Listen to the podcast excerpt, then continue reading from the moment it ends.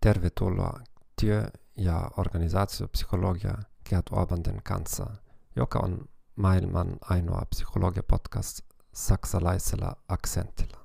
Jos olet opiskelija tai ammattilainen, tämä podcast auttaa sinua päivittämään tietosi viikoittain enintään viiden minuutin jaksoissa.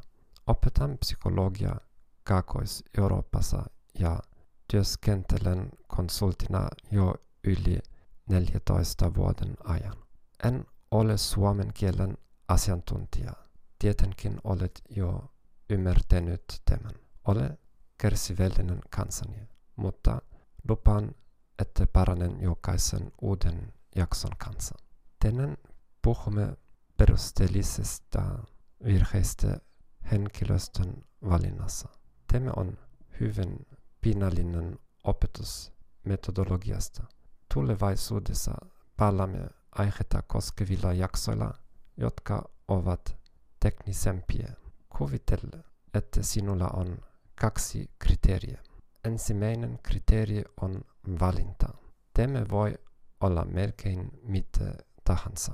Korkeakoulututkinnon arvosanat. IQ. Arvio intepisteet haastattelun jälkeen. Vuosien työkokemus. Monissa maissa rumin pituus voi olla kriteeri.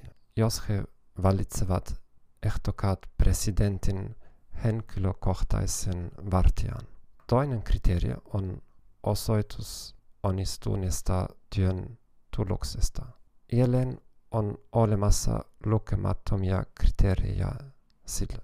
Myynnin lukumäärä tai myynnin määrä. Valitusten lukumäärä. Asiakkaiden tai yhteistyökumppaneiden antamat arviot. Valmistettujen tuotteiden lukumäärä. Jos nämä kaksi kriteeriä vastaavat toisiaan täydellisesti, mikä on todellisuudessa käytännössä mahdotonta. Valitset henkilöstön ilman virheitä. Asetat vain suorituskyvyn vähimmäistason ja saat täydellisen raja-arvon valintaperusteella. Todellisessa elämässä ei ole kahta muutujaa, jotka korreloivat täydellisesti.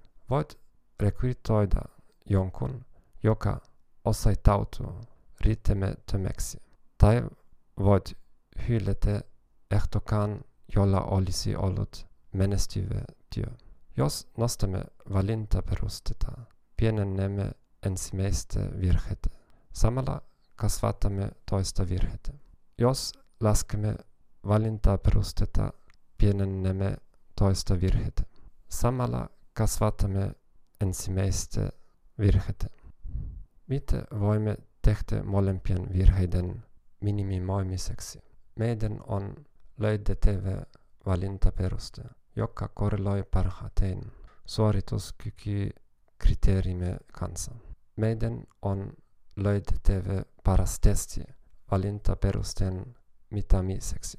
Kiitän sinua kuuntelemasta tätä podcastia.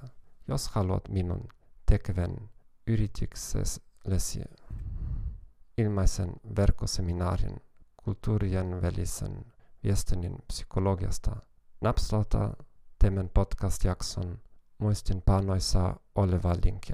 Toivotan sinulle mukava päivä ja hyvästi.